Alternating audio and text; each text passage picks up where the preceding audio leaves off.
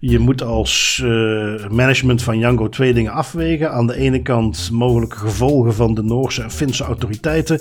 Aan de andere kant uh, per ongeluk uit een raam vallen uit een hoog gebouw in Rusland. Ja, dan weet ik wel welke kant ik zou kiezen. Zo eerlijk ben ik dan ook wel weer.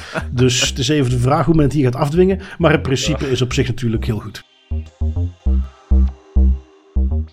Hallo en welkom bij Das Privé, jouw wekelijkse privacy podcast. Iedere aflevering praat je bij over het reilen en zeilen in de wereld van privacy.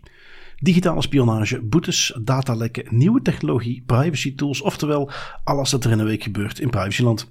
Ik ben Bart van Buitenen en samen met privacy passionato Tim van Haren hebben wij het privacy nieuws van deze week gecureerd en eruit gehaald wat er echt toe doet. We hebben een stukje opvolging van het Zoom-issue. Uh, we zijn het vorige week al, niet echt profetische woorden, maar inderdaad krabbelt men heel snel weer terug. Um, cash afhalen is tegenwoordig niet meer zonder risico's. Uh, er wordt sowieso aan beknibbeld om zoveel mogelijk digitaal te doen, met mogelijk alle effecten voor je privacy. Maar nu is er mogelijk nog een andere manier om cash afhalen tegen te houden, want voor je het weet ben je een gezochte crimineel. Dan krijg je mogelijk een van de nieuwe enkelbanden. Die hebben nu ook een bijbehorende app met extra meldingen, ook voor slachtoffers.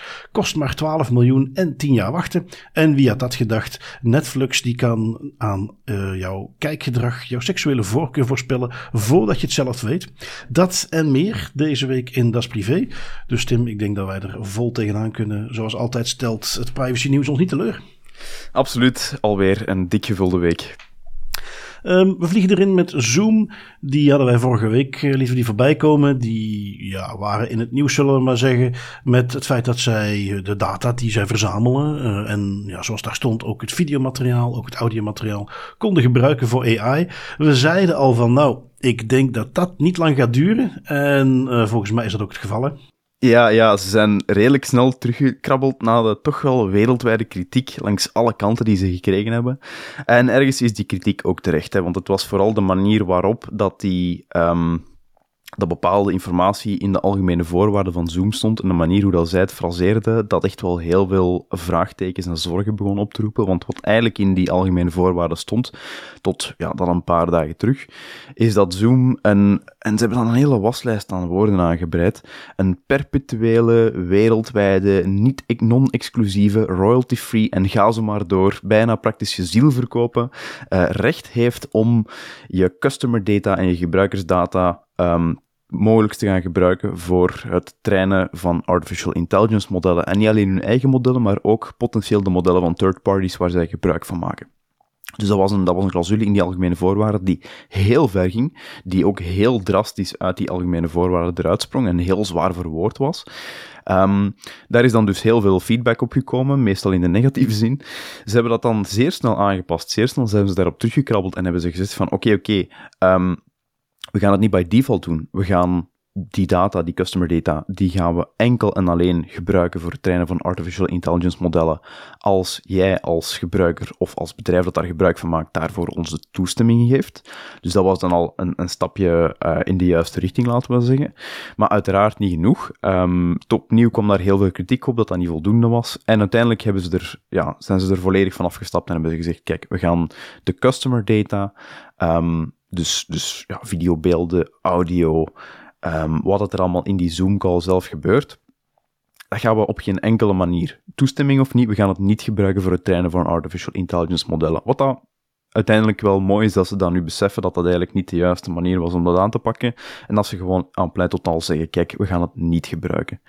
Um, dat blijft natuurlijk nog ja, customer data, er, wordt een onderscheid gemaakt tussen customer data. Dus aan de ene kant de, de video's, de, de afbeeldingen, de audio, alles dat wij, zoals wij nu ook aan het babbelen zijn met elkaar en elkaar zien via een remote call.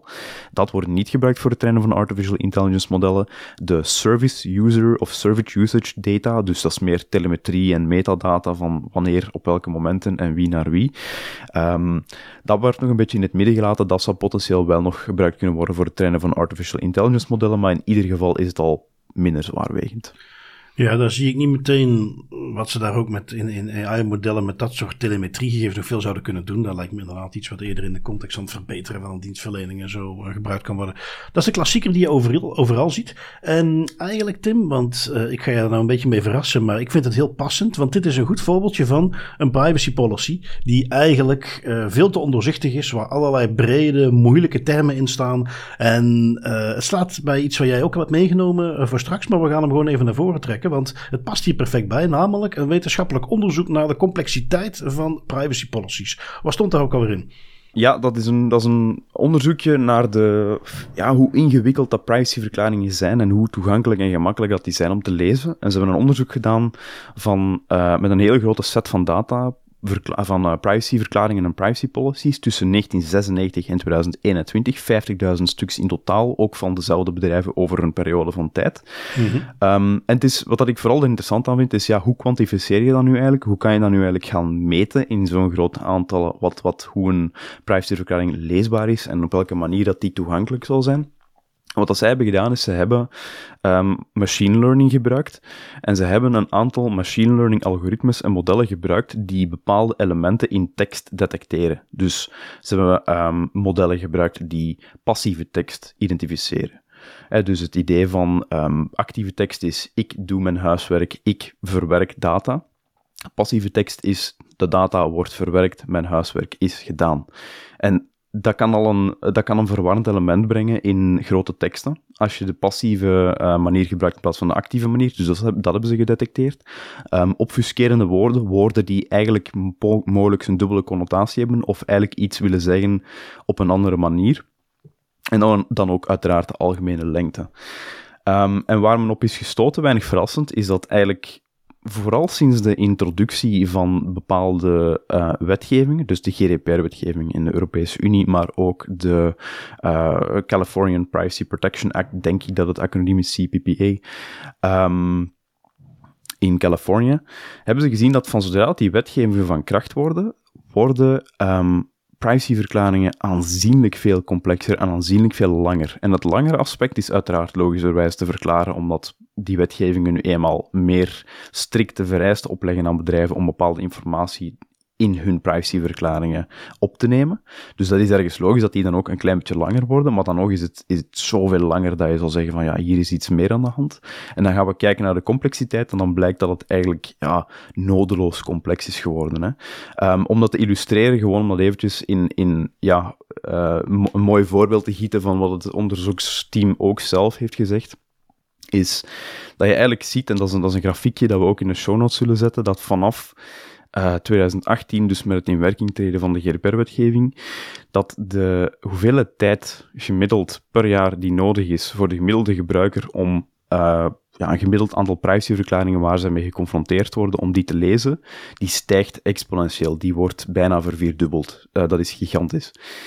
Um, en om dat een beetje ja, in, in, in cijfers uit te drukken, uh, hebben ze dat berekend. Ze hebben gezegd van kijk, oké, de algemeen, laten we zeggen, een, een gemiddelde leessnelheid van 250 woorden per minuut, laten we dat in acht nemen. Um, dan zou het willen zeggen dat de gemiddelde privacyverklaring 17 minuten nodig heeft om volledig gelezen te zijn. De gemiddelde top 10 privacyverklaringen van top 10 grote big tech bedrijven 23 minuten en die van Microsoft die krijgt een dikke vette 152 minuten om te kunnen lezen. In de veronderstelling dat je ongeveer laten we zeggen, 1700 unieke websites per jaar bezoekt uh, en al die privacyverklaringen zou willen lezen, dan heb je volgens de laatste berekening in 2023 net iets meer nodig dan 400 uur per jaar om al die privacyverklaringen te lezen. Om maar uit te drukken, ja, dat is gigantisch complex. Je mag dus kiezen tussen je gaat een film à la Oppenheimer bekijken of je gaat lekker de privacy policy van Microsoft lezen. Ik, ja. Eh, het is natuurlijk ergens, um, ja, waar komt het vandaan? Je geeft al aan met die wetgeving. En dat is een, iets wat ik ook te vaak zie. Men denkt dat die privacy policy een contract is. En dat is niet zo. Een privacy policy is bedoeld om te informeren. Daar hoeft dus niet iedere mogelijke juridische mogelijkheid in dichtgetimmerd te zijn. Uh, je hebt het over het passieve taalgebruik. Uh, de andere klassieker, daar een beetje in lijn, is het taalgebruik. We made it.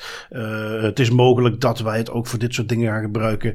al brede termen. En dat is allemaal niet nodig. Een privacy policy moet simpel zijn. Die moet recht toe recht aan zijn in de categorie van uh, das privé, das beter. Je splitst je privacy policy ten eerste zoveel mogelijk op. We gaan niet, zoals Microsoft ongetwijfeld gedaan heeft, één lange policy doen waar iedere mogelijke doellijn erin staat. Nee, je gaat dat opsplitsen. Um, pak het voor een, een, bedrijf op de website. Wel, dan heb je privacy policy voor wat er gebeurt als mensen op de website komen. Over het algemeen, als je geen uh, online app bent of een e-shop, op, over het algemeen niet veel. Mensen bezoeken dat en die kunnen een formuliertje invullen. Dan heb je een andere policy voor als mensen solliciteren. Dan heb je een andere policy voor klanten, leveranciers. En dan kun je het lekker simpel houden. Dan kun je het recht toe recht aanhouden. Um, en, en ik ga nu even generaliseren. Dus beste juristen, mijn excuses als dit niet voor jullie geldt. Maar er zijn nu eenmaal veel juristen die bekijken dat als ze dan zo'n privacy policy moeten uitwerken, echt als een, ja, als een contract. En die proberen daar dus iedere mogelijke uh, verwerking meteen in te vatten. Maar eigenlijk moet het redelijk simpel zijn. Je moet daar gewoon in zeggen wat je nu doet, wat er nu mee gebeurt. En pas je dat aan, dan ga je dat naderhand aanpassen in je privacy policy. Ga je mensen actief informeren. Maar die lappen met onleesbare tekst eigenlijk. Ik bedoel, snap 2018 dat dat toen even voorbij kwam. Maar ondertussen is het 2023. We zouden beter moeten weten en ik probeer daar zelf ook, als ik privacy policy moet schrijven, of het nu gaat om de privacy policy die wij op Privcon hebben staan, uh, als je je inschrijft voor een ticket wel. Wij gaan daar niet heel veel bijzonders mee doen. Die privacy policy is een half A4'tje in hele leesbare taal. Dat kan dus echt wel. En uh, ik weet nog eventjes een speciale shout-out naar Matthias. Je weet wie je bent. Die had toen één klein detail uit die privacy policy eruit gepikt, wat nog niet in orde was. Uh, hebben we toen meteen aangepast. Maar voor de rest hebben daar dus ondertussen al meer dan 100 privacy professionals naar gekeken. En niemand heeft daar een opmerking over gemaakt. Dus daar zal toch wel goed in elkaar zitten. Dus het kan. Het is mogelijk om zoiets een beetje leesbaar in elkaar te zetten. Um, ja, absoluut. absoluut. Iets wat je ook nog kunt doen, uh, dat heb ik ook al een paar keer gezien in, in het wild, om het zo te zeggen, is dat je eigenlijk een opsplitsing maakt tussen de meer juridisch getinte, uitvoerige privacyverklaring, waar alles heel netjes en in, in, in mooie uitgeschreven tekst in staat.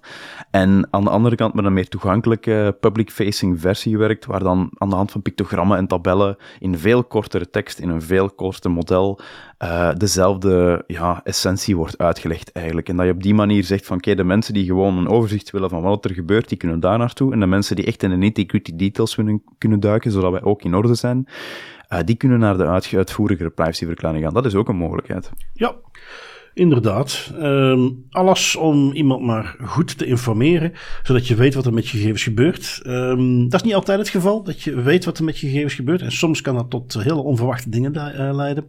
Um, misschien uh, voor jou even een vraagje, Tim. Uh, jij gaat misschien ook nog wel eens cash opnemen. wat zou jij je voorstellen als jij ineens jezelf terugziet in het opsporingsbericht wat naar buiten gestuurd wordt door de politie, wetende dat jij daar onmogelijk iets mee te maken hebt? Wat ik zou voorstellen om mezelf vrij te spreken, bedoel je? Nee, wat ga je ermee doen? Jij zet opsporing verzocht aan, je zet Twitter aan, je ziet daar het account van de politie met een foto van jou. Opsporing verzocht, verdacht van fraude. Ah, wel, ik zou eerst proberen kijken van kan ik ergens bepalen waar dat die foto vandaan komt en dan zo snel mogelijk contact opnemen met de instantie die die foto heeft doorgespeeld, als het al is doorgespeeld, om te verifiëren van eerst en vooral waar komt die foto vandaan, op welke manier is die doorgespeeld, waarom is die doorgespeeld, en een beetje te verifiëren van wat is de, wat is de accuraatheid van die foto. Ja, zou je nog op straat durven komen? Ja, dat wel. Goed weten dat ik eigenlijk niks fout heb gedaan. Oké, nou ja, dan, dan sta je steviger in je schoenen. Uh, dan denk ik misschien zelfs de meeste, maar in ieder geval uh, steviger dan uh, Fatima. Fatima El Bougdidi, die heeft in 2020 ging die een keer naar de geldautomaat. En die heeft mm -hmm. daar het waanzinnige bedrag van 10 euro opgehaald. Uh, we hebben het hier over iets wat in, Nederland gebeurde, in Enschede als ik me niet vergis. Uh, is daar dus geld op gaan halen, uh, is zich van geen kwaad bewust, gaat verder met wat ze aan het doen was. En ineens, twee weken later, ziet zij in opsporing verzocht op, ja, van de politie, ziet ze haar foto terugkomen bij de geldautomaat. gezocht wegens 3000 euro WhatsApp-fraude oplichting. Um, nou, Fatima in alle staten uh, wordt door vriendinnen gecontacteerd. Goh, uh, we kunnen ons daar niet voorstellen. Ben jij dat? Uh, durft niet meer op straat te komen. voelt zich daar heel erg slecht bij. de impact voelt ze nu jaren later nog steeds. Um, ja, wat is er nu gebeurd? Ehm, op een gegeven moment, ja, de WhatsApp-fraude, dat is een bekend fenomeen. Hè? Ondertussen zien we ook, ja, ja. wij ook al vaak aangehaald, politie heeft daar meer en meer aandacht voor. En op een gegeven moment is iemand daar slachtoffer van. Politie gaat kijken, ja goed, wat is hier gebeurd? Die gaan vaststellen naar welke rekening heb jij iets overgemaakt. Die gaan dan proberen te achterhalen wie heeft dat geld vervolgens opgehaald. Want dat is de klassieker. Iemand is slachtoffer van die fraude, stort het geld. Dat komt op de bankrekening terecht van over het algemeen, um, ja, in, het Engels heet dat zo mooi de mules. Iemand die uh, niet de rekening van de crimineel zelf, maar wel iemand die daarvoor het karretje gespannen wordt. Die gaan dan vaak dat geld afhalen en die geven dat door aan de crimineel en dan mogen ze een stukje houden. Zijn zich vaak niet bewust van het feit dat ze daar zelf eigenlijk het grootste probleem mee hebben. Nu goed, de politie wil ook die muilezel vinden, want dan kunnen ze hopelijk de crimineel vinden. Dus wat zijn die gaan doen? Die zijn naar de bank gegaan, hebben aan de bank gevraagd, de SNS-bank in dit geval, hebben aan de bank gevraagd: kunnen jullie ons beelden geven van dit tijdstip? Uh, nadat ze achterhaald hadden van welke rekening en dergelijke. Want wij willen weten wie heeft er van die rekening geld afgehaald. 3000 euro in dit geval. Want dat is dus waarschijnlijk degene die ons kan leiden naar de criminelen. Die beelden speelt de bank door. De politie gebruikt die beelden. Heeft dat dan niet nader geverifieerd wellicht. Of kreeg gewoon van de bank door dit is het. Uh, wat blijkt? De bank had een configuratiefoutje. Waardoor het timestamp op de beelden niet klopte. Ze hadden hun uh, ja, iets verkeerd gezet qua timezone waarschijnlijk. En daardoor klopte dat dus niet. En kwam men eigenlijk bij Fatima uit die 10 euro ophaalde. En niet bij degene die ze echt moesten hebben. De crimineel die 3000 euro ophaalde. En uh, zo is dat dan in alle media ook verschenen. Um, ja, goed, ondertussen is dat natuurlijk wel rechtgezet. De beelden zijn ook uh, overal vanaf gehaald. Maar het kwaad was al geschied. En uh, ja, dat is um, een interessante hoe, hoe kennelijk relatief makkelijk men dan die beelden vrijgeeft. Ik wil zeker niet gaan zeggen dat uh, de camera's bij bankautomaten een, een, te grote schending van de privacy zijn. Uh, ik denk dat dat heel duidelijk is waarom die echt wel noodzakelijk zijn. Maar mm -hmm. iets meer zorgvuldigheid in het vrijgeven van die uh, beelden is toch wel duidelijk aan de orde. Ja, dat, dat is het hier. Hè. Dus, uiteindelijk is, heb je ook een verplichting om dat te doen. Je hebt een verplichting om de juistheid van data over personen, over, over betrokkenen, uh, het eerst en vooral te verifiëren en in stand te houden. Wat dat ook wil zeggen dat als je informatie gaat meegeven die niet klopt, die niet juist is, en die grote gevolgen kan hebben, potentieel zelfs juridisch voor zo, voor zo iemand die daar helemaal niks mee te maken heeft, dat is in mijn ogen ja. ook een inbreuk van de wetgeving. Dat is heel simpel. Je moet de juiste mechanismes ook op menselijk niveau voorzien dat als je zo'n informatie naar buiten brengt, dat je goed verifieert dat die informatie klopt.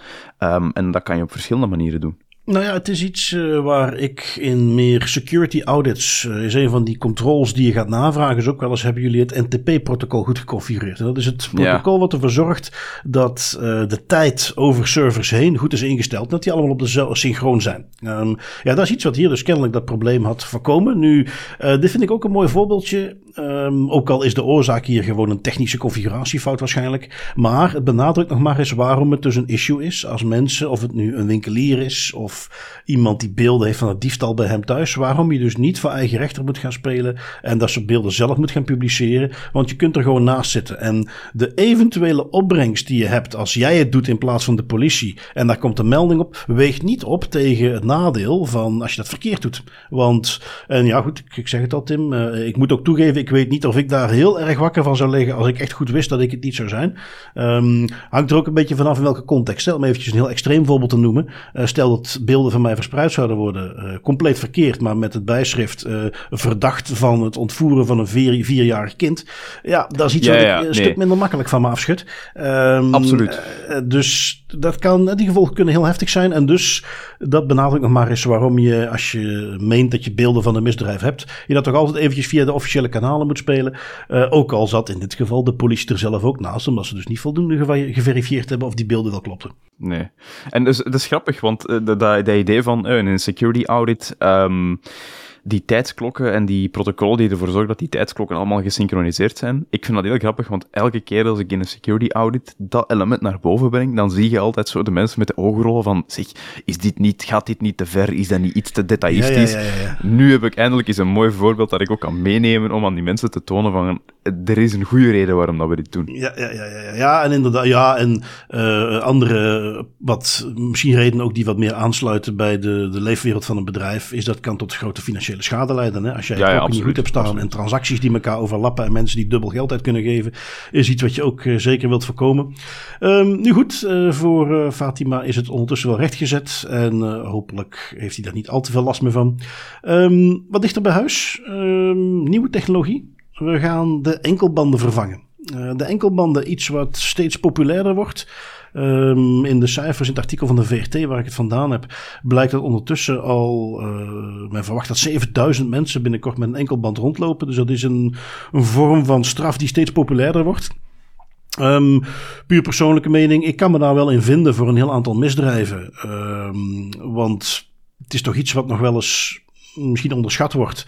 Ehm, via via, laat ik zeggen, nog wel eens daarover gehoord. Ehm, opgesloten worden in een hokje en je vrijheid ontnomen, dat is iets wat je echt niet moet onderschatten. Dat is ontzettend heftig. En er zijn toch wel het soort eh, misdaden waarbij ik me kan voorstellen dat je dat ook kunt oplossen met iets minder ingrijpends. En dus ik ben eigenlijk helemaal zeker niet tegen elektronisch toezicht. Maar ik moet zeggen, toen ik het artikeltje las met eh, Demir, ehm, begon ik me enigszins zorgen te maken. Is te zeggen, men gaat dat helemaal uitbreiden. Eh, men verwacht natuurlijk dat dat nog meer mensen dat gaan krijgen. En men heeft nu wat nieuwe technologie ingezet. Al in 2014 eigenlijk, toen nog onder Jo van Deurzen, was men er al mee begonnen. Heeft men dat proces in gang gezet om die enkelband te gaan moderniseren. Ehm, Goed, zoals dat wel vaker gaat met overheidsprojecten. Die aanbesteding liep niet helemaal goed. We hebben dus een tijdje uitstel gehad. Dan hebben we een schorsing van de procedure gehad. Uiteindelijk heeft de Raad van State dat teruggefloten. Maar dus nu, tien jaar later, zijn we, ja, bijna tien jaar later, maar als het in voegen gaat, de nieuwe versie, hoopt men volgend jaar, begin volgend jaar. Dan zijn we dus tien jaar later.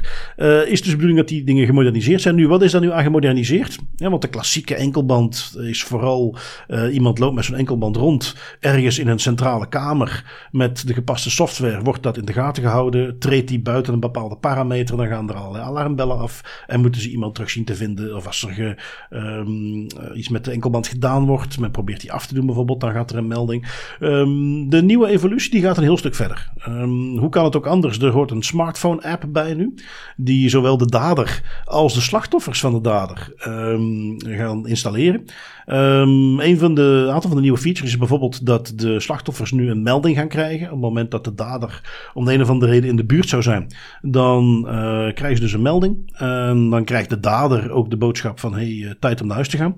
Uh, dit is dan meer in de situatie waar er ook een contactverbod aan verbonden is, mogen we aannemen. Um, er komt ook een soort panic button op, hè, dus waar slachtoffers ja, op kunnen duwen in de app.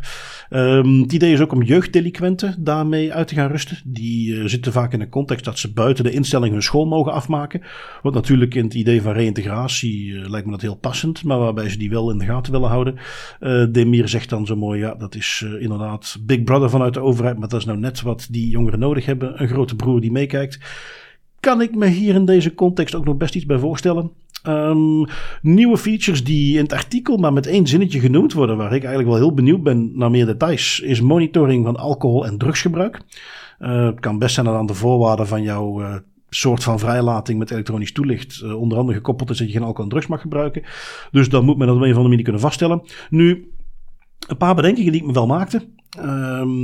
Eén, um, is dit wettelijk ook allemaal al in orde? Ik heb me laten vertellen dat dat nog wel wat voeten in de aarde heeft om dit ook wettelijk allemaal goed geregeld te krijgen. De ideeën zijn er en ik heb Demir daar al vaker op betrapt als wij iets meenamen in de podcast en ik ging eens waar rondvragen van wat is daar van aan. Dat de aankondiging in de pers niet helemaal overeenkomt met de effectieve uitvoering in de praktijk of dat het wettelijk kader er ook al is om het mogelijk te maken. Maar ja, het is natuurlijk bijna verkiezingen, dus je moet zieltjes winnen. Um, daarnaast, en, en, en daar kon ik nog niet genoeg details van terugvinden, um, maar een aantal van die features, is in de buurt, uh, dader moet terug naar huis, een panic button voor slachtoffers. Dat klinkt voor mij wel alsof het gaat om misdrijven die wat heftiger zijn dan iemand die, ja, god, ik ken de voorbeelden zo 1, 2, 3 niet opnoemen, maar ik kan mij dingen voorstellen rond diefstal, rond fraude, rond allerlei andere dingen waar misschien een gevangenisstraf zou staan dat je iemand dat thuis laat uitzitten. Het soort dingen waarbij een, een slachtoffer gewaarschuwd moet worden van let op, je dader is in de buurt, klinken voor mij als dingen waar ik ook niet meteen zou denken aan, aan uh, elektronisch toezicht. Hè? Dan, dan hebben we het toch al over um, mishandeling, dan hebben we het al over misschien uh, seksuele misdrijven. Um, ja, dat zijn fysiek toch geweld. dingen, ja, st sterkere misdrijven. Maar goed, even voor de duidelijkheid. Uiteraard, ik ben geen strafrechtadvocaat. Ik ken daar de details niet van. Als een rechter oordeelt dat het voor een dader beter is om het thuis af te werken, misschien dat het het einde van de straf is, dan zal het wel. Um, maar in ieder geval, als het dan gaat om een smartphone-app, zeker ook als daar extra monitoring, GPS voor jeugddelinquenten, alcohol en drugs. Ik hoop maar dat dat allemaal zeer, zeer nadrukkelijk getest is en veilig in elkaar zit. Um, het enige wat de burger daar een klein beetje moed geeft, is dat dit ook al in Spanje al een hele tijd wordt gebruikt. Um, en dat het daar dan, neem ik aan, uh, een succesvol trial heeft gehad voor met die gaat uitrollen. Um, overheid en IT blijft altijd eventjes goed opletten. Maar ja, dat is wat men dus wil gaan uitrollen binnenkort. en ja, dit alles voor de prijs van 12 miljoen euro. Ja, en tien jaar werk. Dat uh, klassiek IT-project van de overheid, I guess, is, is een van de dingen dat ik daarvan kan zeggen. Zeg zelf, het kan veel duurder. We hebben al veel extremer gehoord. Ja, dat is waar, dat is waar, dat is waar. Het is, uh, het, het, het, is niet perfect, maar het is ook niet super slecht, laten we het zo zeggen. Um, de, de bedenkingen die ik daarbij nog had, één, inderdaad, het wettelijk kader. Ik... Um, ja, ben heel benieuwd. Het zal heel tof zijn, ook naar de mensen die luisteren. We, we, we, weten dat er een aantal juridische profielen zijn die luisteren. Als er iemand is daar iets meer van kent, mocht het altijd delen met ons, want ik ben zelf ook heel benieuwd wat het wettelijk kader daar vandaag de dag al in voorziet. Daar ben ik gewoon benieuwd naar. Van zijn er al elementen die, zoals het, het tracken van die dader en zoals het pingen naar elkaar en naar het slachtoffer toe, uh, ben ik heel benieuwd naar. Maar twee ook, en opnieuw, ik ben geen psycholoog en ik ben daar helemaal niet. Uh, ik, heb ik heb zeer weinig kennis van.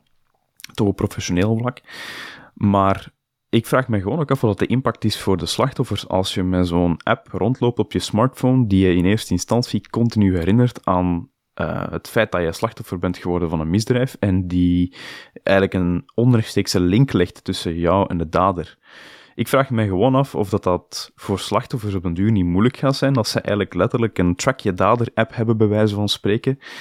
Um, en wat dat de impact psychologisch gezien daarvan is op die slachtoffers. Nou, het is uh, heel terecht. Ik was het eigenlijk zelfs vergeten om het nog te melden. Maar ik, maar ik vroeg me dat inderdaad ook af. Want je komt uit een tijd waarin uh, de, ja, wat is het, de reclassering of de politie dat zelf gewoon goed in de gaten moest houden. En die moesten ervoor ja. zorgen dat die persoon niet in de buurt van een, dader, of een slachtoffer kwam dat is niet iets waar het slachtoffer continu mee rond moest lopen en daarover na moest denken en inderdaad een appje voor installeren. Um, ik, ik, ik, hoop ook maar dat, maar goed, dit is, laten we zeggen, eventjes het identificeren van mogelijke risico's en waar men hopelijk helemaal over nagedacht heeft. Maar dat mm -hmm. is ook iets wat maar tijdelijk, uh, wat, op de goede moment afgezet moet worden. Hè? Hoe lang moet iemand op die manier uh, getrackt worden? Hoe lang moet iemand op die manier eraan herinnerd worden als slachtoffer? Um, nu goed, uh, wellicht dat dat zich makkelijk oplost, toch in ieder geval vanuit het daderperspectief. Want ja, zodra jouw straf erop zit en die enkelband gaat af, dan neem ik aan dat je natuurlijk ook niet meer getracked wordt. Dus dat is iets wat hopelijk uh, redelijk eenvoudig op te lossen is. Maar toch voor die slachtoffers, ik vind dat inderdaad een goed punt.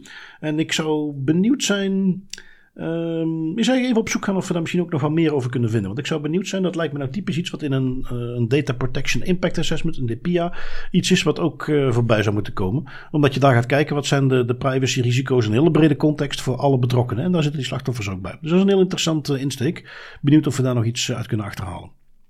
Um, gaan wij door, wat hebben wij nog in Nederland?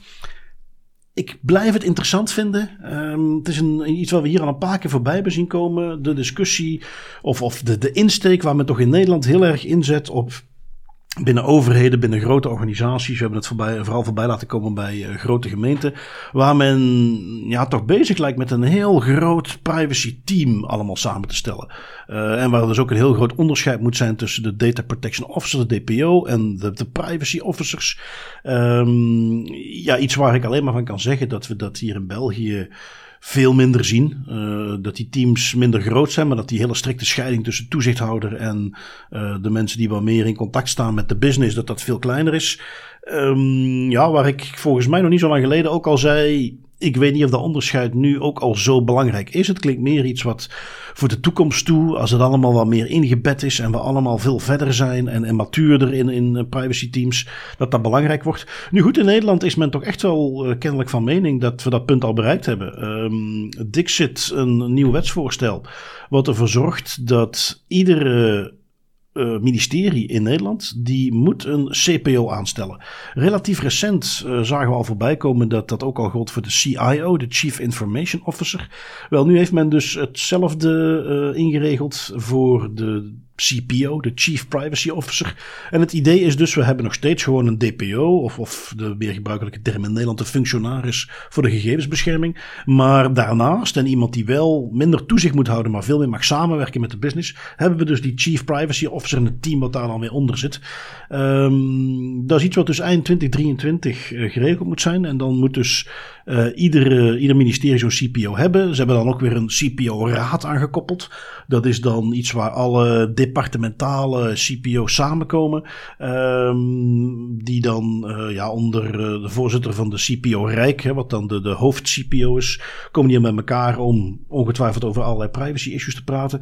Um, het enige wat ik nog opvallend vond, als ik het in ieder geval goed gelezen heb, maar ik denk dat dat wel klopt, is dat die CPO dan weer onder de CIO valt. Um, dus het is dan toch weer een beetje uh, waar het dat vroeger met de CISO, de security mensen ook was. Die mag nog niet aan de grote jongenstafel zitten. Die mag rapporteren aan de grote jongenstafel. En daar, of meisjestafel natuurlijk. En daar gaan ze het dan wel bespreken. Um, dat vind ik hier misschien nog een beetje een, een, een minpunt. Um, voor de rest.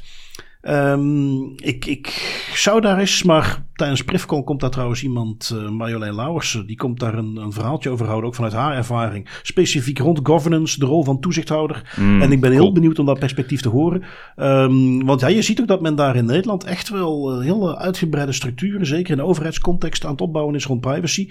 En ik ben er nog niet over uit of ik dat nu uh, op dit moment in de tijd waar we staan, zinloze overheid vind, die men beter zou spenderen aan meer budget om teams gewoon beter te maken, dan er weer allerlei extra structuren aan te koppelen. Of dat dit echt een broodnodige evolutie is die op lange termijn heel erg goed is. Ik ben er nog niet over uit.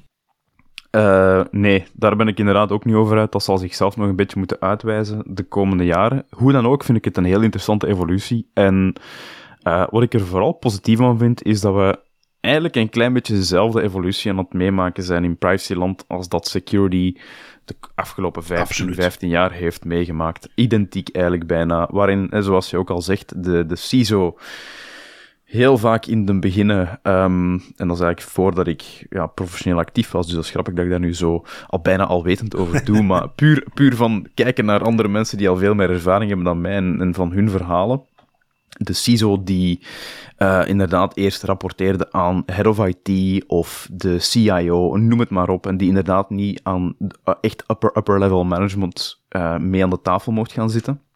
En dan nu wel mag in een heleboel organisaties, heb ik gezien. Um, hoop ik en verwacht ik eigenlijk dat de, de CPO, de Chief Privacy Officer, dat eigenlijk met een tijd ook gaat doen. Dat we eigenlijk diezelfde tussenstap doorlopen Sowieso. van die gaat nu nog rapporteren aan die grote tafel en dan binnen vijf jaar zit die ook aan die grote tafel. En ik moet toegeven, dat idee vind ik wel... Um, we zullen zien of dat natuurlijk zijn nut zal bewijzen, maar ik vind het op zich minstens een zeer interessant toekomstperspectief omdat, ja, de DPO is, is, een toezichthoudende, is een toezichthoudend orgaan, is onafhankelijk, heeft zo'n beetje een, een, puur vanuit ja, de manier waarop die rol is opgebouwd, vanuit de wetgeving ook, gecreëerd een soort eiland waar je op zit en je kijkt vanaf dat eiland naar de rest van de organisatie. En een CPO heeft veel minder van die constraints die ervoor zorgen dat hij ook veel meer ja, mee de business kan vertegenwoordigen en veel meer mee met de business kan gaan praten op een manier die voor, zeker voor upper management, uh, aangenamer in de oren klinkt. En ik vind dat op zich, ik vind dat op zich wel heel goed, dat je die, die twee hebt. Dat je langs de ene kant de DPO hebt die de toezicht ophoudt, en langs de andere kant de CPO die ook meedenkt over uh, meer vanuit een business perspectief. Ja, ja, ja, absoluut. En uh, ja, uh, ergens, maar dat is misschien ook gewoon wat men moet doormaken op weg naar beter omgaan met privacy en, en, en structuur in organisatie. Uh, want je zou kunnen zeggen van ja, maar we hebben dit toch al gezien in security land. Waarom kan die CPO niet meteen aan de grote mensentafel zitten? Um, ja, het is kennelijk de evolutie die men dus door moet maken. Het is wat er voor nodig is. Als je dat gaat forceren door het meteen te doen, dan zal het misschien ook niet werken. Dat moet geleidelijk aan groeien. Laten we het daar maar op houden. Een organisatie die misschien ondertussen daar ook eens wat meer governance rondop moet gaan zetten. Omdat er ja, weer een mooi voorbeeldje van AI of machine learning, die toch met meer op de proppen komt dan je dacht. Uh, je had meegenomen, Tim, vanuit de BBC. Ehm, Netflix voorspelde de biseksualiteit van een reporter nog voordat zij het zelf door had. Wat is hier gebeurd? Ja, ja dat, is een, dat is een heel interessant verhaal. Um, misschien wel met een korrel zout nemen, laten we daarmee van start gaan. Maar ik vind het op zich wel interessant om er, om eens mee aan de slag te gaan. Um, het is het verhaal van de BBC-reporter Ellie House, die in haar tweede jaar in de universiteit besefte zij is biseksueel. Ze valt op mannen en op vrouwen. En um, zij, zij vertelt eigenlijk een verhaal in dat artikel waarin ze zegt van oké, kijk, ik heb ergens in mijn tweede jaar van de universiteit die, die ontdekking gedaan van mezelf, dat ik zowel op mannen als op vrouwen val.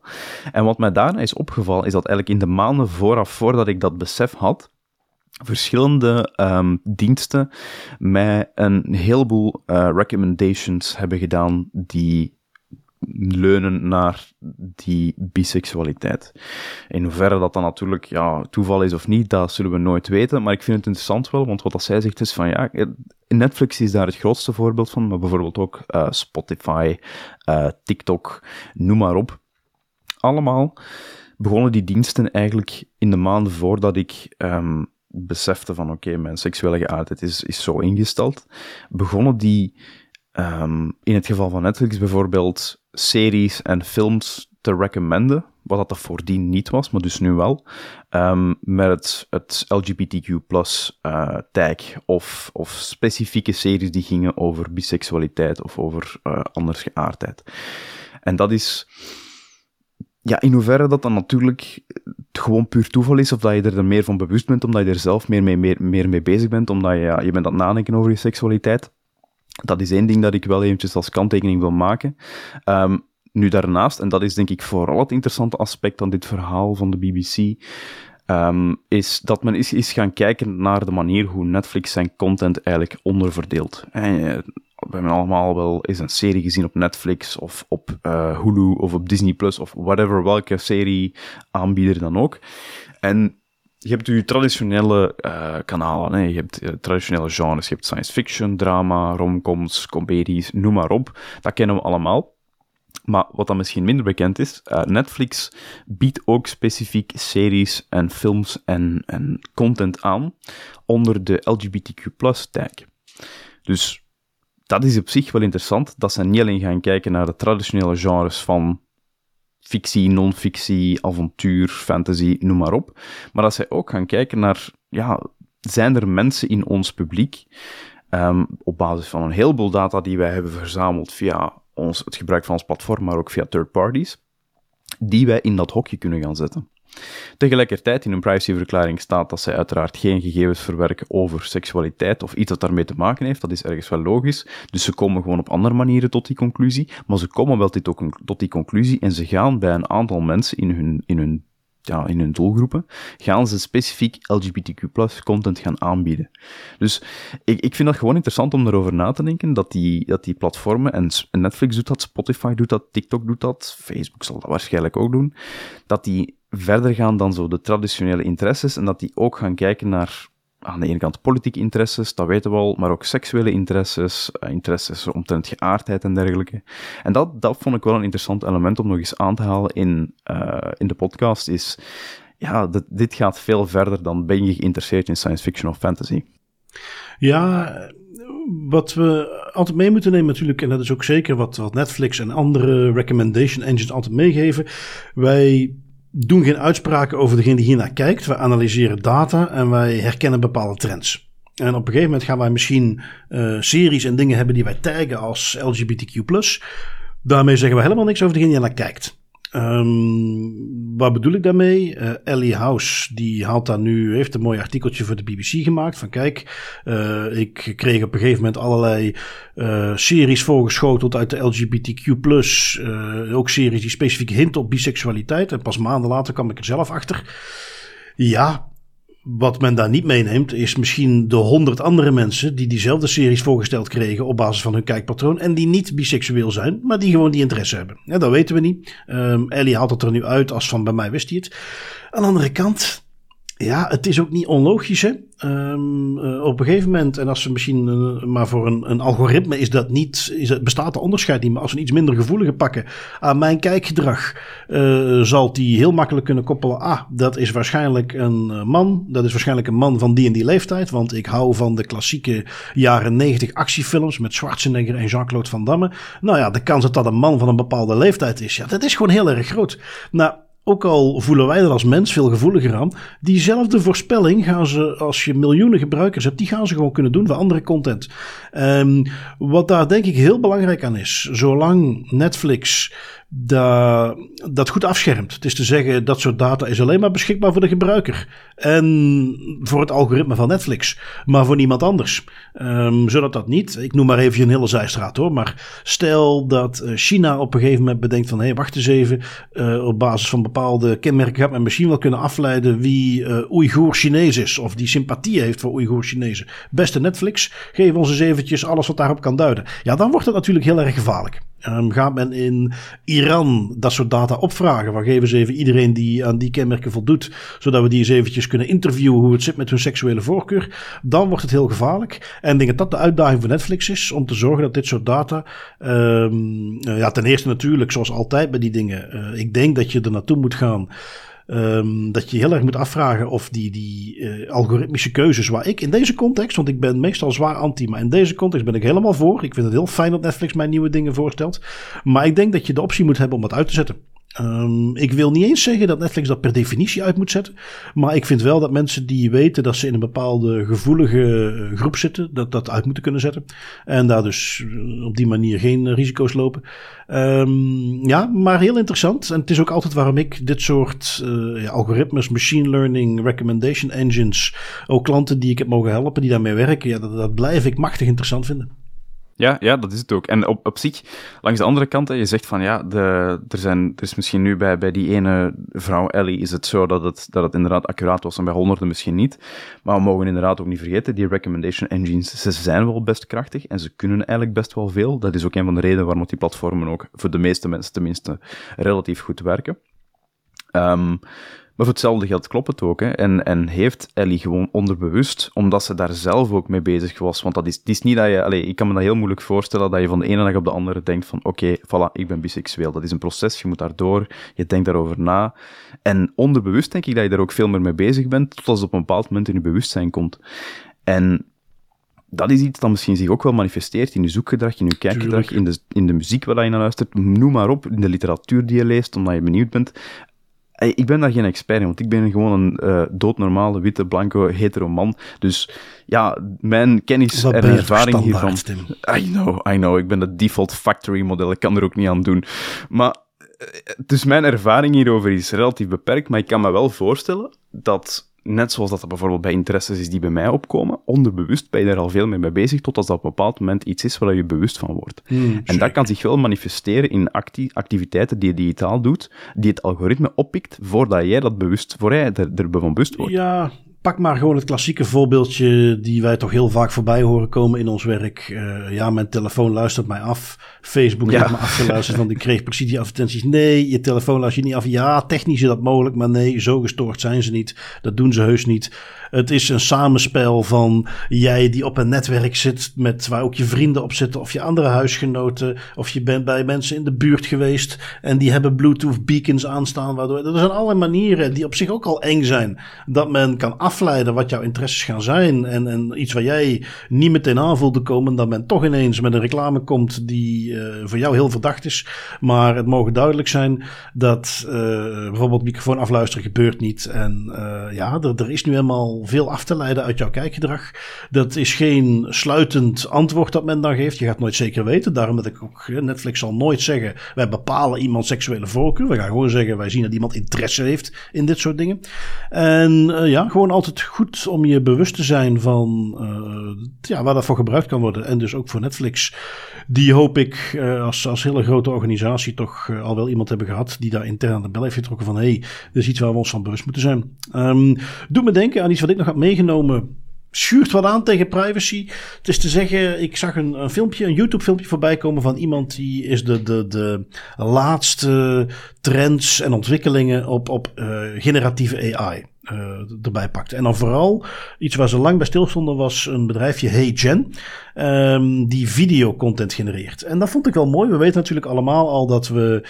Um, met audiofragmenten kun je alle stem mooi nabootsen. Met heel veel videofragmenten eh, kun je een, een redelijk gelijkend AI-beeld van iemand laten zien. Maar Hey Gen heeft het toch echt wel weer naar een nieuw niveau getild.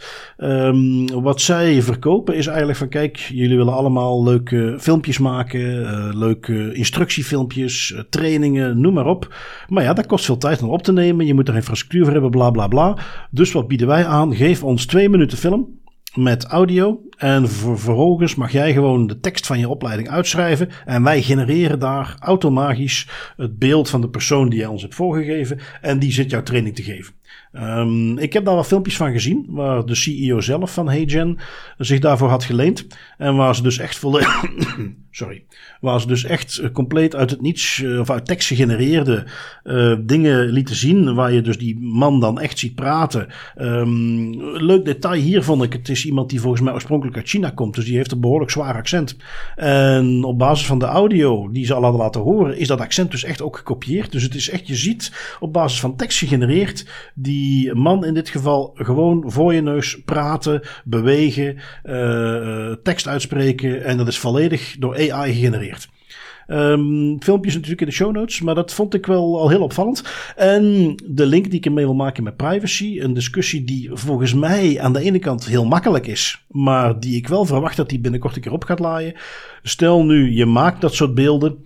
Um, zijn, dat dan, zijn die beelden persoonsgegevens van mij? Kan ik dus ook mijn rechten op dat soort beelden uitoefenen? Kan ik gaan vragen dat die gewist worden?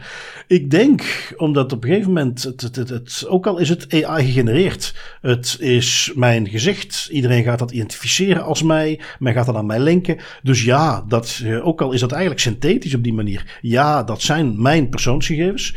Um, maar daar verwacht ik eh, eventjes een klein beetje um, voorsorteren. Ik heb geen idee of het echt zover komt. Maar daar verwacht ik dat we nog wel eh, in de komende jaren uitspraken bij het Europees Hof gaan krijgen. Die dat moeten gaan uitklaren. Waarbij ik hier al even de voorzet neem. Ja, dat zijn persoonsgegevens. Ja, dat zou de logische stap zijn. Hè? Natuurlijk, het is niet omdat het logisch is dat het ook in de realiteit zo blijkt. Helaas, het zou een hele mooie utopische wereld zijn, mocht dat wel zo zijn. Maar uh, ja, ik vind, dat, ik vind dat een heel goed punt. Het idee van. En, en dat, gaat nog, dat gaat de komende jaren super relevant worden. Hè? Artificial intelligence generated content die gebaseerd is op een reëel individu en die ook een reëel individu reflecteert. Wat zijn daar, hoe verrijken de rechten, hoe verrijken de, de middelen die je hebt om jezelf dat toe te eigenen? Dat, dat is, en dat is super cool om daar ook middenin te zitten en dat ook te, te volgen, want dat is, ja, dat is terrein dat nog niet betreden is. Dat is iets wat we volledig nieuw gaan moeten bekijken en volledig nieuw over moeten gaan nadenken, hoe dat we dat gaan aanpakken. En dat is wel zeer interessant. Mm. Ja, ja, ja, absoluut. Dus iedereen die daar eventjes gewoon ook een beeld van wil krijgen, hoe ver we daarmee staan, bekijk zeker het YouTube-filmpje. Zal ook in onze show notes staan. Um, eentje, en ik moet zeggen, Tim, uh, omdat wij, we zitten wel eens tijdens dat wij de show aan het doen zijn, dan zien we dat we wat tijd tekort gaan hebben of dat we aan het overdrijven zijn, dan halen we er iets uit. Maar deze wil ik eigenlijk toch meenemen. Toch? Um, ja, uh, want ik vind hem, we kunnen het heel kort doen. Um, we weten, er is allerlei wetgeving, uh, ook chat control hebben we het vaak genoeg over. En dat is vooral weer met het idee, oeh, encryptie, let op allemaal, criminelen krijgen vrij spel en wij moeten als overheid allerlei manieren vinden om hierin te kunnen Geef ons een achterpoortje tot die encryptie. En het artikeltje wat je had meegenomen um, sluit daar een beetje op aan. Want het is uh, in die zin dat het dus laat zien. Ja, maar dat is helemaal geen ultiem uh, oplossing voor de criminelen. Encryptie is helemaal niet iets wat uh, vervolgens zorgt dat criminelen hun vrije gang kunnen gaan. Want het gaat over een projectje wat X-Files heet. Het komt er gewoon op neer dat dat iets was waar men gecentraliseerd decryptietools maakte, ook gesponsord door de Europese Unie, om uh, bijvoorbeeld cryptotelefoons van criminelen te kunnen kraken. Een redelijk succesvol project. En uh, ja, ik denk dat ook de reden is waarom jij hem vooral mee wilde nemen. Het benadrukt nog maar eens dat al dat, ik ga het even extreem zeggen, al dat gehuil wat men steeds doet over boehoehoe encryptie maakt het voor iedereen onmogelijk om de pedo's en de zware criminelen op te sporen. Dat is gewoon gelul. Um, dat is ook exact de reden waarom ik hem meeneem. Ik ben een hele grote fan van uh, gericht policing, en gericht politiewerk. Dus, dus echt als een speerpunt eigenlijk um, je pijlen gaan richten naar de, de problematiek en de bron van de problematiek. Want dat is een een zeer terecht punt van kritiek dat heerst over dat hele EU-chat control gegeven, is dat het eigenlijk de bron van het probleem niet gaat aanpakken, alleen bepaalde symptomen. En dat, ja, dat, dat zit gewoon in proportie met elkaar. Ehm, dus hier inderdaad fantastisch voorbeeld van gericht politiewerk en gericht onderzoek dat het politiewerk in de toekomst beter en gerichter gaat maken. De, het X-Files project, zoals dat heette, van dat trouwens ook een geweldige naam, waarin een aantal onderzoeksinstituten, waaronder ook het Nederlands Forensisch Instituut en opsporingsdiensten hebben samengewerkt om dan, zoals jij ook al zei, ja, decryptie-tools en decryptie-sleutels te creëren. Um, specifiek in dit geval voor crypto-telefoons, dus die speciaal uh, uitgeruste en gemodificeerde smartphones die dan zeer uitvoerige encryptiemogelijkheden hebben. Um, zeer sterke, bijna Fort Knox-achtige toestanden. Um, het verleden hebben we het al een paar keer meegenomen, Sky ECC en dergelijke. Um, heeft men al weten te infiltreren in dergelijke netwerken, maar dat is dan meer vanuit de kant van infiltratie en het compromitteren van de communicatielijnen en dan vervolgens gaan kijken welke berichten dat er binnenkomen als je eigenlijk al de backend in handen hebt, so to speak. Uh, hier gaat het over cryptotelefoons die niet verbonden zijn aan dergelijke gecompromitteerde netwerken en die, ja, in, bij invallen en bij arrestaties worden meegenomen, waaruit dan blijkt van shit, we kunnen er niks mee doen, want dat is zeer zwaar geëncrypteerd, maar hier staat potentieel zeer waardevolle informatie op, dus we willen wel middelen gaan inzetten om die te kraken. Um, en dat men dat nu ook al succesvol bij honderden cryptotelefoons heeft gedaan, dankzij de tools die zijn ontwikkeld via het X-Files project. En dat is gewoon fantastisch. Ja, uh, mooi. Ik, ik moet het toch even benadrukken, want soms pakken ze zo waar eens een leuke naam, inderdaad X-Files, en je schrijft het dan als EX-Files. Uh, natuurlijk een referentie naar de bekende serie, maar ook referentie naar het woordje exfiltratie, wat betekent we gaan gegevens uit een toestel halen. Vond ik ook heel leuk gevonden. Uh, en benadruk inderdaad dus nog maar eens dat als er maar genoeg reden en aanleiding voor is, men wel degelijk iets kan met geëncrypteerde telefoons. Um, gaan we even door, want soms hoef je geen cryptotelefoons in te stellen. Soms wordt het je gewoon aangereikt aan de hand van een mooi datalekje. En daar hebben we een paar mooie voorbeeldjes van. jij hebt er eentje meegenomen. Eigenlijk heb jij ze allemaal meegenomen Dus dit wordt uh, dus, uh, Tim die los mag gaan. Uh, maar de eerste is van de Noord-Ierse politie die een, een blundertje hebben begaan. Een serieuze blunder, inderdaad. Um, een blunder die de komende jaren denk ik nog heel veel nagolven en naschokken gaat hebben. Wat is daar gebeurd? Um, je hebt in, in het Verenigd Koninkrijk iets wat dan een beetje lijkt op de wet openbaarheid van bestuur die wij hier hebben, waarmee dat je dus aan publieke overheden bepaalde beleidsdocumenten en beslissingsdocumenten mag opvragen. Is daar de, Freedom of Information Law Act, denk ik dat het heet. Um, en dus iemand had bij de Ierse politie zo'n Freedom of Information request uh, ingestuurd. Wat dat de exacte aard was van de vraag, dat uh, kon ik niet meteen afleiden uit dat artikel. Maar de Ierse politie, de Noord-Ierse politie moet ik toegeven, heeft een fout gemaakt. Want ze hebben eigenlijk de volledige identificatielijst, inclusief uh, de namen van agenten en waar dat die gestationeerd zijn, ongeëncrypteerd in plaintext meegegeven aan de persoon die die Freedom of Information request heeft ingestuurd.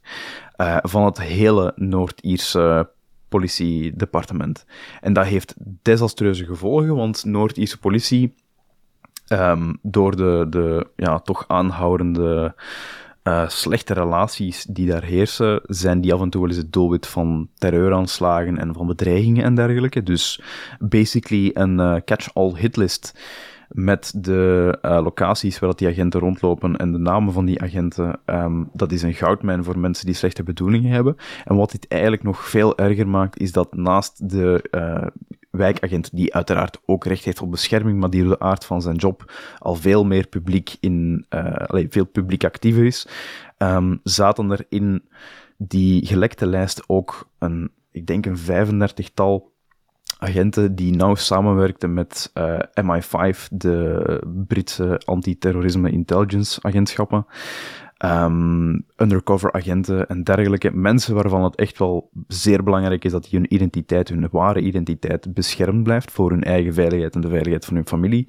En dat dit op zo'n blunderige manier nu allemaal op straat is gesmeten, um, ja, dat heeft gewoon terecht ook bij heel veel agenten in het, van het Noord-Ierse departement uh, wel wat losgemaakt. En, en die zijn daar terecht zeer kwaad over. Absoluut. En uh, de volgende, en die gaan we dan misschien eventjes wat condenseren, want dat is weer een, uit, een opvolger van de MOVE-IT datalek.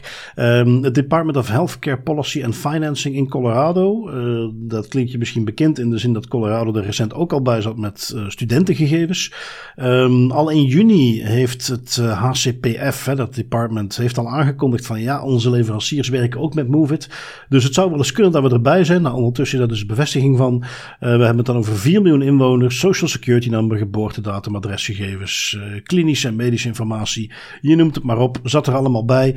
Um, dus natuurlijk voor die 4 miljoen mensen niet bepaald prettig, maar helaas moeten we constateren de zoveelste in de rij, want dat is nu echt al uh, aflevering na aflevering, dat wij iedere week weer een nieuwe van Move It meenamen. Zoals wij en overigens mensen die er veel meer van af weten dan wij al maanden geleden zeiden. Uh, dit gaat nog maandenlang doorgaan. Eén per één gaan die allemaal gebreached worden en gaan die data gepubliceerd worden. En dat blijft dus gebeuren. Um, dan hebben wij nog een artikeltje, uh, of heb jij nog een artikeltje meegenomen van security.nl. Ehm, influencers, toch niet bekend om het feit dat ze ogenschijnlijk heel erg druk bezig zijn met hun privacy. Want alles wat ook maar voor kliks en views kan leiden, dat delen ze graag met hun volgers. Desalniettemin, wettelijk, hebben ook zij recht op privacy. En dat is iets wat uh, tot uh, gevolgen heeft geleid in het artikeltje waar je hebt meegenomen. Ja, ja inderdaad. Het, het, klinkt misschien een beetje ironisch, maar ook die mensen hebben uiteraard recht op privacy. Um, wat is er gebeurd? Het is specifiek in het Franciscus Gasthuis en Vlietland ziekenhuis in Rotterdam, waar er is iets, er is iets fout gegaan. Er is een medewerker geschorst, want die medewerker die had um, persoonsgegevens van de influencer Salma Omari, ik moet toegeven dat ik ze zelf niet ken, uh, gelekt in een besloten Facebookgroep met ongeveer 70.000 leden. En die, uh, die Selma die was net bevallen van een dochtertje. En dus die medewerker van het ziekenhuis had er niet beter op gevonden dan dat te melden in die Facebookgroep. Um, onder andere ook de naam en de geboortetijd van het kind werden daarin meegedeeld. En ja, uiteraard deontologisch gezien en naar uh, geheimhouding van patiënt toe, is dat niet iets dat je zomaar deelt op een Facebookpagina met 70.000 leden. En daarvoor is die persoon terecht ook geschorst.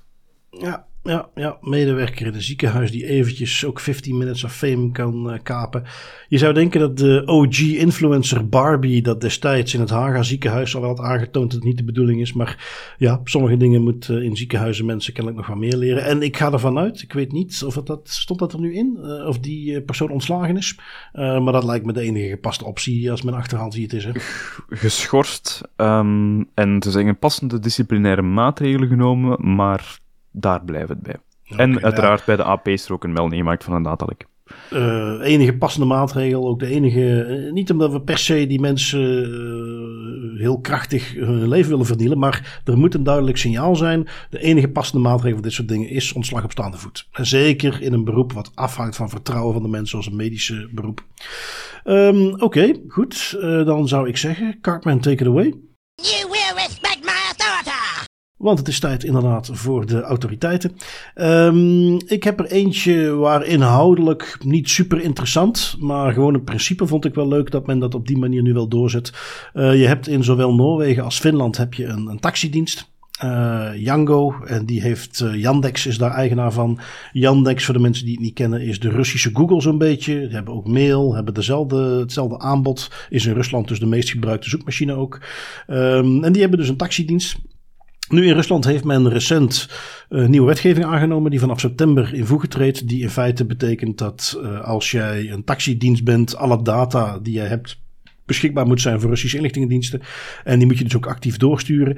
Um, dat is uh, iets wat de Noorse en de Finse autoriteit genoeg was om te zeggen van oké prima, maar uh, die taxidienst die hier dus rondloopt, uh, Yango, die heeft linken met Yandex. Die valt daar dus ook onder. Dus wij gaan een van onze, ja je ziet dat steeds meer terugkomen, bevoegdheden inzetten. Niet zozeer boetes of wat dan ook. Nee, gewoon een keiharde ban, een, een, een verbod op de transfers van die data naar Rusland. Um, ben wel benieuwd, daar staat er in de stukjes voor de rest niet bij. Ik vind het al goed genoeg dat die autoriteiten dat doen. Is hoe gaan ze dat afdwingen? Hoe gaan ze vaststellen dat Django dat niet doet?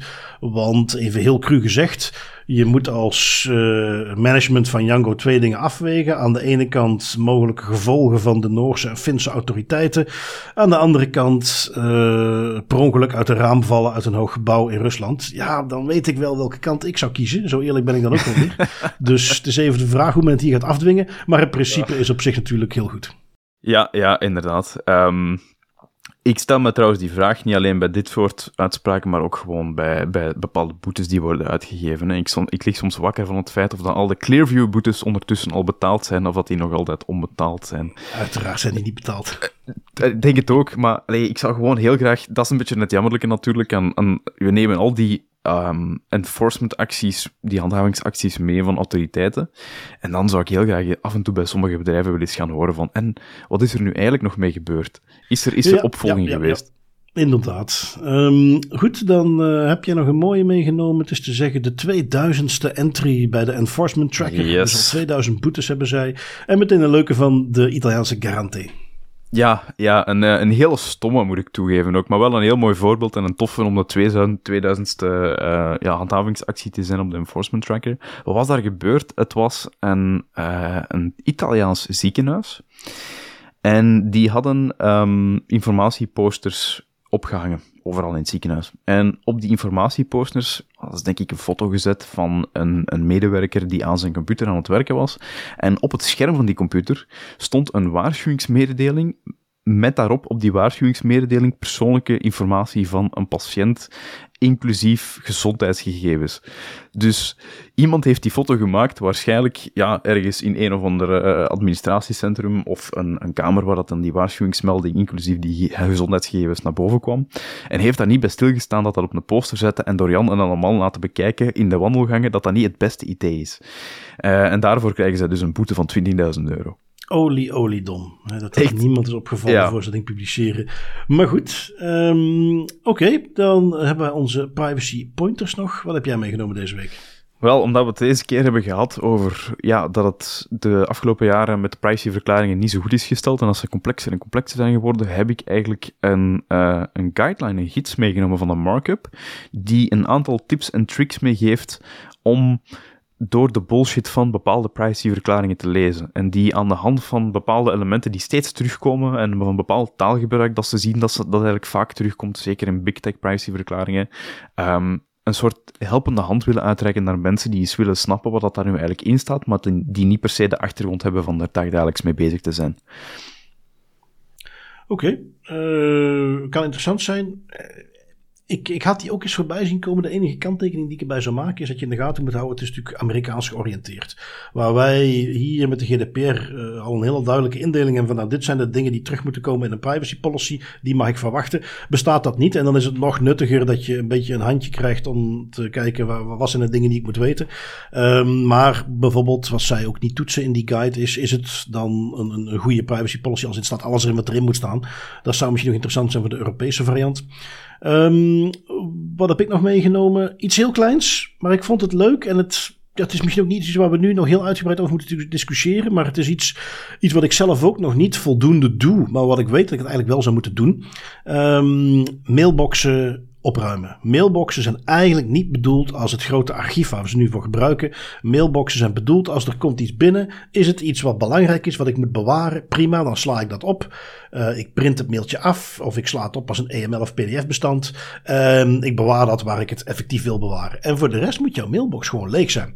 Nu goed, ik weet heel goed dat het een beetje een utopie is. Dat hoe e-mail al uh, eh, 40 jaar gebruikt wordt, niet helemaal meer overeenkomt met hoe we dat eigenlijk zouden moeten gebruiken. Um, ik probeer dat zelf dus steeds vaker te doen. Uh, bijvoorbeeld ook met de projectjes van Das Privé. En ik heb trouwens al gemerkt hoe handig dat is. Als het gaat om communicatie met overheden, openbaarheid van bestuurverzoeken. Ik gebruik niet meer mijn mailbox om die dingen uh, naar de terug te zoeken. Ik pak ieder mailtje en met datum sla ik die op als een pdfje. Dat maakt opzoekwerk veel makkelijker. En betekent dat ik die mail in feite ook kan verwijderen. Um, nu, de concrete pointer is niet alleen, ja, dat zou je moeten doen. Uh, want nou goed, ik zeg het al, langzaam maar zeker probeer ik dat te doen. Ik ben eigenlijk ook oude mails te deleten, maar dat is nog een uitdaging. Maar Infomaniac, zoals uh, luisteraars misschien wel weten, uh, ons eigen platform voor mails en cloud, Zwitsers, Europees met andere woorden, die hebben een nieuwe feature, relatief simpel, maar eigenlijk dus heel erg makkelijk. In de webclient van hun mail heb je nu voortaan een button Save to Drive. En dan wordt meteen het mailtje kant-en-klaar opgeslagen. Met één druk op de knop. En is dus het hele archiveringsstukje alweer een heel stuk makkelijker. En is het ook veel evidenter om naderhand een mailtje dus te kunnen verwijderen. En uh, ja, daar geef ik ze, omdat ik, ja, ik ben gewoon een beetje fan van alles wat zij doen. Geef ik ze gewoon even een shout-out voor. Dat vind ik een leuke optie. En meteen een kleine pointer om nog eens even na te denken. Hoe gaan we ook alweer om met e-mails. En daar langzaamaan misschien wat in te verbeteren. Hmm, hele cool. Dan uh, zijn we er weer voor deze week. Tim, ik wil jou weer heel hartelijk bedanken voor jouw tijd. Luisteraars, ook jullie altijd heel erg bedankt om naar ons te luisteren. En dan doen wij dit heel dunnetjes volgende week nog eens over. Zoals altijd Bart, met heel veel plezier en tot volgende week.